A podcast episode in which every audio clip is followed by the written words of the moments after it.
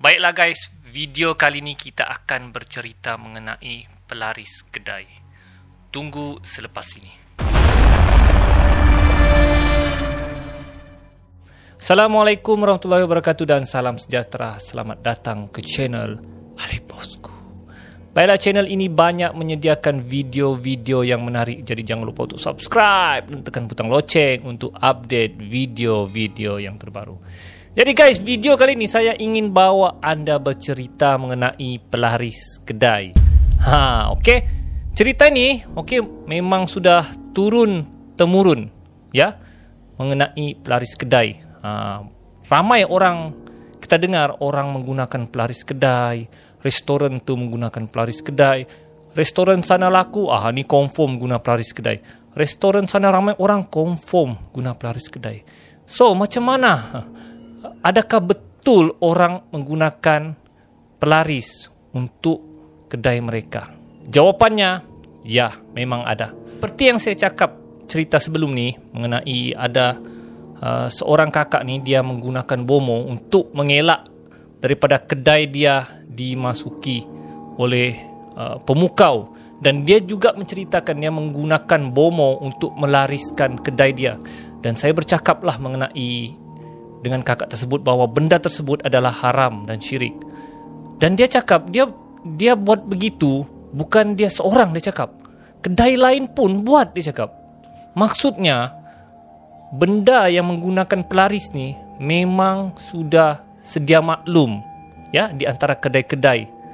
Bukan saja di tempat saya tapi banyak tempat lah. Ha, jadi ia bukan sesuatu yang asing namun ada yang menganggap menggunakan pelaris kedai ini adalah sesuatu yang biasa, normal. Namun dalam agama Islam benda ini adalah haram. Okey? Ha, macam mana pelaris yang dimaksudkan ni? Okey? Pelaris ni dia ada banyak jenis. Dalam Islam, okey dalam zaman Nabi dahulu ia dipanggil sebagai al-tamimah ataupun tangkal. Okey? Kadang-kadang restoran dia menggunakan duit shilling lama ataupun wang kertas lama sebagai penarik, okey? Sebagai uh, pelaris untuk kedai mereka. Ada juga yang menggunakan beras lama, ada yang menggunakan kain lama, ada yang menggunakan shilling lama. Banyaklah, banyak benda-benda yang mereka gunakan untuk pelaris. Dan yang lebih dahsyat, okay, ada yang menggunakan benda kotor sebagai pelaris. Ha, okay. Ada yang menggunakan uh, seluar dalam mereka Okey, dorong letak dalam sup. Ada, okey saya saya pernah dengar cerita ni. Ada yang menggunakan pelaris, dia gunakan air mandi dia. Air mandi dia, okey dia masak air mandian dia tu, dia sudah mandi, dia sambut dalam besen, okey.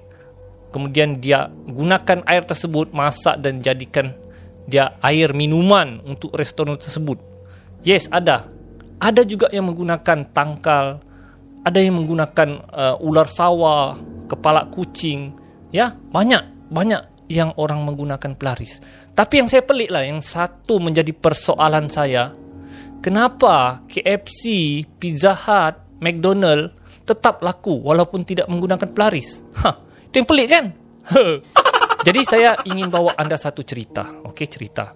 Seorang ada seorang uh, ulama, okey seorang ulama datang ke sebuah bandar, okey. Di bandar tersebut memang banyak restoran kata orang restoran di bandar tersebut tumbuh seperti cendawan okey banyak di sana sini cendak macam bukan cendawan. Maksudnya banyak tumbuhlah restoran. Di sana ada restoran di sini ada restoran. Dan sampai ada satu restoran dia ada empat hingga lima cawangan di bandar itu saja. Ha pelik kan? Dan restoran-restoran ni semua laku. Ha, sampailah satu ulama ni dia kebetulan dijemput untuk berceramah. Dan ulama ni dia terkenal dengan uh, tahu untuk uh, rukia lah rukia untuk berubat orang. Dan apabila dia selesai ceramah dia dibawa jalan-jalan lah di sekitar bandar. Dan bila dia jalan-jalan di sekitar bandar dia muka dia menjadi berubah. Uh, ramai yang orang yang bawa dia tu pun heran lah eh kenapa ustaz kita ni macam berubah muka dia? Uh, dia macam muka lain. Lepas tu uh, salah seorang tanyalah uh, Ustaz, kenapa macam lain macam je kan muka Ustaz apabila jalan-jalan di bandar ni? Ha, kemudian dia bagi tahulah. Dia cakap kebanyakan dia cakap kedai di bandar ni menggunakan pelaris. Dan semua orang yang mendengarnya terkejut dengan apa yang dicakap oleh ulama tersebut. Dan betul guys, selepas lebih kurang 3 bulan, okey, ulama tersebut bercakap mengenai kedai-kedai di bandar tersebut menggunakan pelaris. Tiga bulan kemudian, satu persatu restoran dan kedai yang dikatakannya menggunakan pelaris tutup. Jadi, saya tidak tahulah kalau kisah tu memang betul apa yang ulama tu cakap. Okey, kedai-kedai tersebut menggunakan pelaris. Tapi ia sesuatu yang tidak mustahil. Saya pernah, okey, saya pernah bawa murid saya lebih kurang uh, 20 uh, 15 orang lah. Murid saya ini uh, bermain bola sepak. Jadi apabila makan tengah hari, uh, saya bawa anak murid saya makan lah dan kebetulan uh, tim bola sepak anak murid saya tu uh, masuk ke peringkat separuh akhir. Ha, kira tim bola sepak saya mas, masa tu paling hebat lah. Jadi untuk meraihkanlah murid-murid yang punya perjuangan kepenatan saya bawa makan di restoran lah. Jadi sampai di satu restoran, okey restoran tu memang sangat laku ha, dan kawan kawan saya pun rekomenkan dia cakap kita makan di restoran sana tu sedap dia cakap. Ha, jadi kita pun oleh kerana meraihkan, jadi kita pun mau, mau makan yang sedap, kita pun pergilah. Ha. Jadi apabila sampai saja saya di restoran tu dengan murid-murid saya, saya terhidu satu bau, okey, bau seperti najis najis orang, taik lah, taik. okey, taik. Jadi, saya takut saya terpijak taik lah, okey. Saya cakap dengan murid-murid saya, eh, siapa yang terpijak taik ni? Ha. Ha. Semua murid saya tidak mengaku. Oh, tiada cikgu, tiada, tiada, tiada. Ha. Saya pun takut mungkin ada yang terpijak taik anjing ke. Jadi, saya pun cek lah kaki saya pun tidak ada. Satu orang satu murid saya cek kaki dia. Ha. Cek kasut dia lah. Pastikan tidak ada terpijak najis. Tapi memang ada satu bau yang kata orang yang uh memang busuk lah ya memang busuk jadi saya pikir dari mana bau ni eh? dari mana jadi saya tidak masih tidak terfikir lagi lah benda tu tapi apabila saya duduk saya cuba cari di mana bau tu kebetulan saya duduk bersebelahan tempat orang memasak okey belakang macam dapur lah dan bau tersebut memang dari tempat masakan. Okey, tempat orang memasak di restoran tersebut. Jadi apabila saya toleh, okey, saya pusing dan saya hidu. Ya, betul. Saya cakap dalam hati saya apa dia buat ya? Dia goreng najis ke apa kan? Nah, saya dalam hati saya lah. Ataupun ada orang berak kan orang orang tidak sedar kan? Tu saya heran. Saya cakap, "Eh, kenapa?" Orang tidak terhidu bau ni kan? Nah, dalam hati saya lah. Dan saya cuba berdiri dan cuba hidu sedekat yang boleh lah dengan tempat orang memasak. Dan orang di restoran tu heran lah. Ya, cik, dia cakap, kenapa ya? Saya cakap macam saya ada terhidu bau. Dan muka, muka toki restoran tu dia macam, macam dia macam pucat lah. Dia cakap, oh tiada apa-apa tu. Mungkin itu bau ikan masin, dia cakap lah. Oh, saya cakap mungkin lah. Kemudian saya kembali duduk dan di situ baru saya terfikir kenapa muka toke restoran tersebut berubah. Dan baru saya terfikir apa yang saya terhidu itu adalah benda yang mereka gunakan sebagai pelaris. Ha.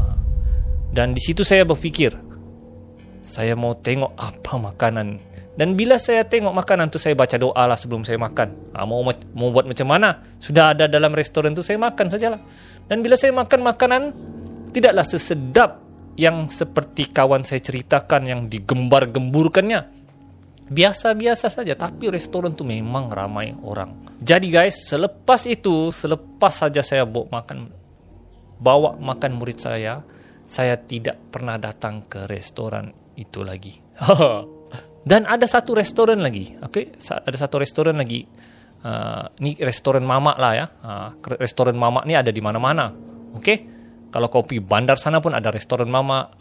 Kau pergi bandar ni pun ada restoran mamak. Uh, jadi, kebiasaan lah. Jadi, saya bawa family saya untuk makan di restoran tersebut. Okay? Uh, jadi, biasalah kalau restoran mamak, uh, kita akan minta apa ni? roti canai, roti telur, ha, itu kebiasaan lah. Ha. Dan ha, ini amalan lah ya. Sebelum kalau kamu masuk restoran tu, kamu kena uh, baca doa ya. Sekurang-kurangnya kalau kamu keluar dari rumah, kamu baca doa keluar rumah. Bismillahi tawakal tu Allah wala hawla wala quwata illa billahil aliyil azim. Ha, apabila kamu keluar rumah, kamu akan dilindungi. Ha, saya biasalah, biasa menjadi kebiasaan apabila saya keluar jalan, keluar rumah, saya akan baca doa-doa ni dan sebelum makan pun sebab itulah kita mesti baca doa. Okey, jadi apabila saya hendak makan, saya makan seperti biasa dan apabila saya mau celup, okey, celup uh, roti canai di kuah kari, tiba-tiba dalam kuah kari itu saya nampak ada macam bulu. Bulu macam rambut lah kan, macam rambut, tapi dia keriting. Macam bulu ketiak. Ah, jadi saya fikirlah alamak saya cakapkan ini yang bikin hilang selera ni kan. Ah sudah kedai mama. Ah. Jadi saya cuba ambil dengan sudu lah, sudu dan bila saya tarik ram uh, macam rambut tu rupa-rupanya betul. Dia rambut yang berkepul begini, kepul dalam mangkuk kari saya. Astagfirullahalazim. Di situ oh hi, hilang selera makan saya. Ya, dan saya ambil keputusan saya tidak makan. Okey, saya bayar dan saya terus jalan. Okey, saya bawa family. Isteri saya dan anak-anak saya heran, ni kenapa? Kenapa bang? Kenapa kita saya cakap kita cari restoran lain. Ha. Sampai di kereta baru saya ceritakan apa yang berlaku. Dan ada satu cerita, okey. Orang ni katanya matanya macam hijab dia boleh nampak lah. Okay, dia tidak ada hijab. Jadi dia boleh nampak benda-benda yang yang orang yang tidak boleh nampak lah. Dia boleh nampak jin. Okay. Ha, tapi wallahu alam lah ceritanya betul atau tidak. Dia pergi satu restoran. Okay, restoran.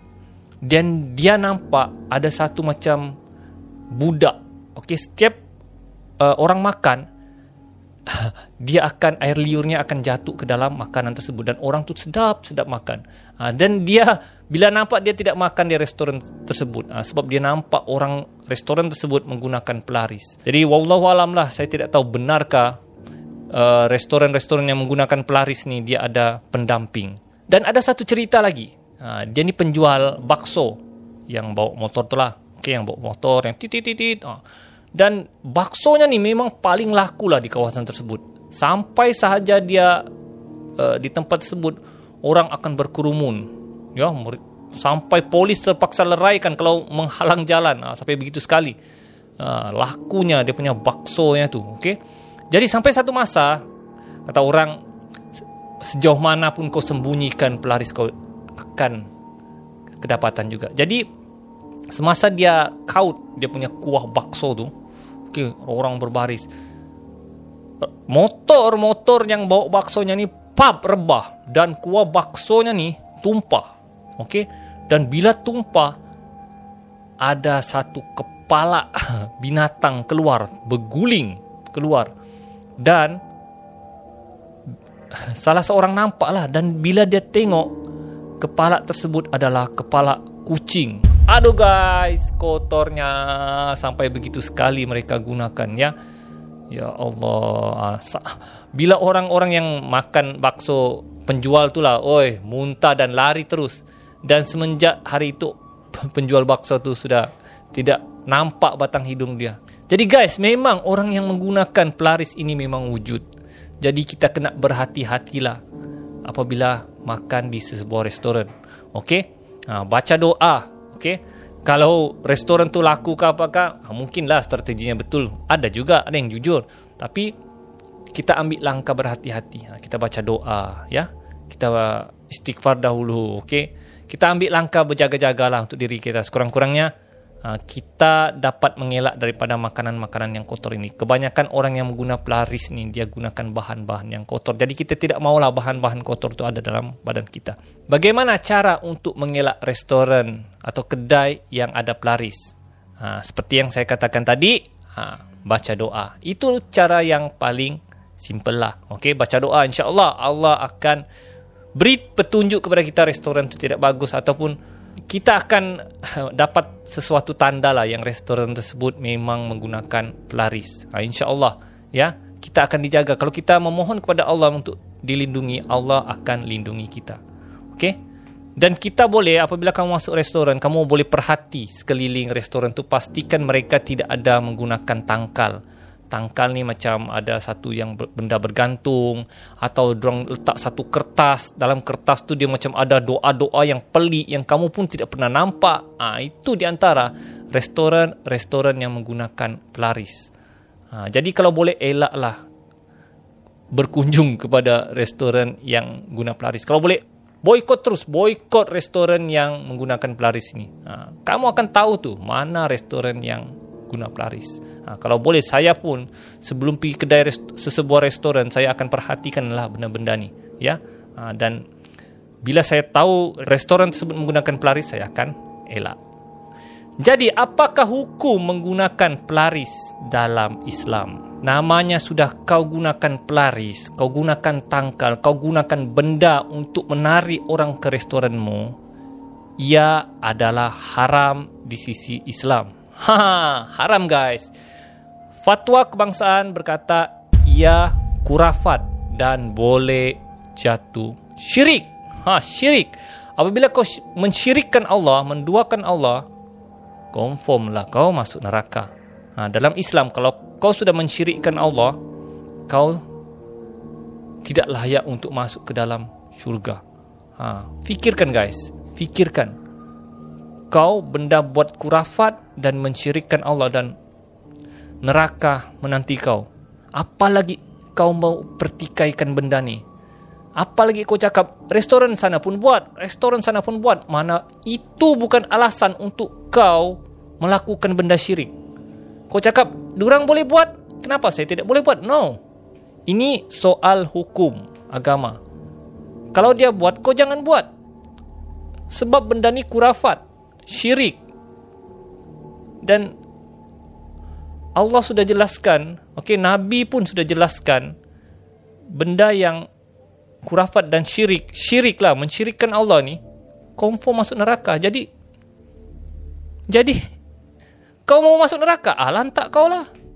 Jadi saya bacakan satu hadis dari uh, riwayat Al-Miqdam.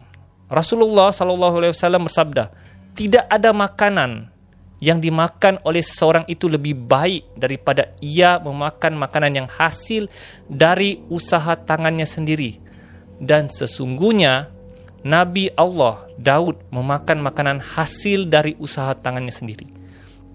Nabi pun, okey, dia berniaga. Okey, Nabi Muhammad kita tahu berniaga. Ha, dia menggunakan hasil usahanya sendiri. Kerana hasil usaha kamu sendiri yang jujur dan amanah, ia lebih berkat. Ha.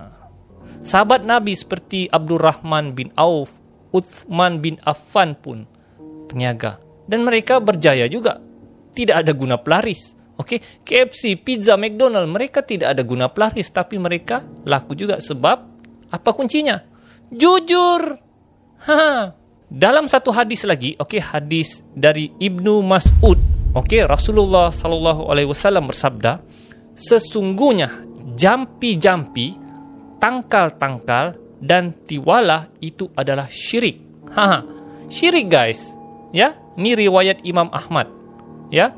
Dan Imam Al Munawi menggunakan tang menggunakan tangkal dianggap syirik kerana bererti seseorang itu meyakini dapat memberi pengaruh dan ini boleh membawa mensyirikkan Allah. Seperti yang saya cakap syirik ni menempah tiket ke neraka.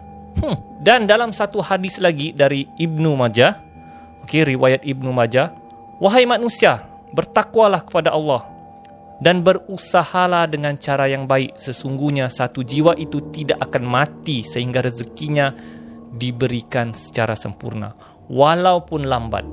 Oleh kerana itu bertakwalah kamu kepada Allah dan berusahalah dengan cara yang baik ambillah yang halal dan tinggalkan yang haram. Ha, ini membawa maksud. Memang benda yang kalau kita cari secara halal dan jujur ni memang keuntungan tu memang lambat dan memang sedikit ya. Tapi kita fikirkan keberkatan dan halal. Ha, benda yang halal pasti berkat. Ha, walaupun kamu kamu rasa guna tangkal tu rezeki banyak, oh, untung banyak, tapi kamu tidak akan tenang. Ha, sebab kamu makan benda yang haram. Kamu menipu pelanggan kamu. Ya? Ha, guna tangkal ni kira kamu menipu lah. Ha, sudahlah kamu mensyirikkan Allah, kamu tipu pelanggan kamu. Dan rezeki yang datang tu tidak halal. Dan bila tidak halal, tidak berkat dan hidup kamu tidak akan senang. Ada saja benda yang tidak kena. Ya? Ha. Jadi setakat itu saja guys cerita pelaris kedai. Ha, mudah-mudahan kita dapat mengelak diri kita daripada restoran ataupun kedai yang menggunakan pelaris dan kita elakkan diri kita daripada menggunakan pelaris. Ya, berserahlah kepada Allah, bertakwalah kepada Allah. Kita usaha sendiri, kita bertawakal kepada Allah, serah kepada Allah. Insya Allah, biar kita dapat untung yang sikit, lambat, tapi halal. Ha, okay, itu yang penting. Jangan untung banyak tapi haram. Kalau kita dapat untung banyak dan halal, itu adalah rezeki yang melimpah daripada Allah. Bersyukurlah, ucaplah Alhamdulillah. Jadi setakat itu saja video saya kali ini. Kita akan berjumpa lagi di video akan datang. Jangan lupa untuk subscribe dan tekan butang loceng untuk update video-video yang terbaru. Ali Bosku, Assalamualaikum.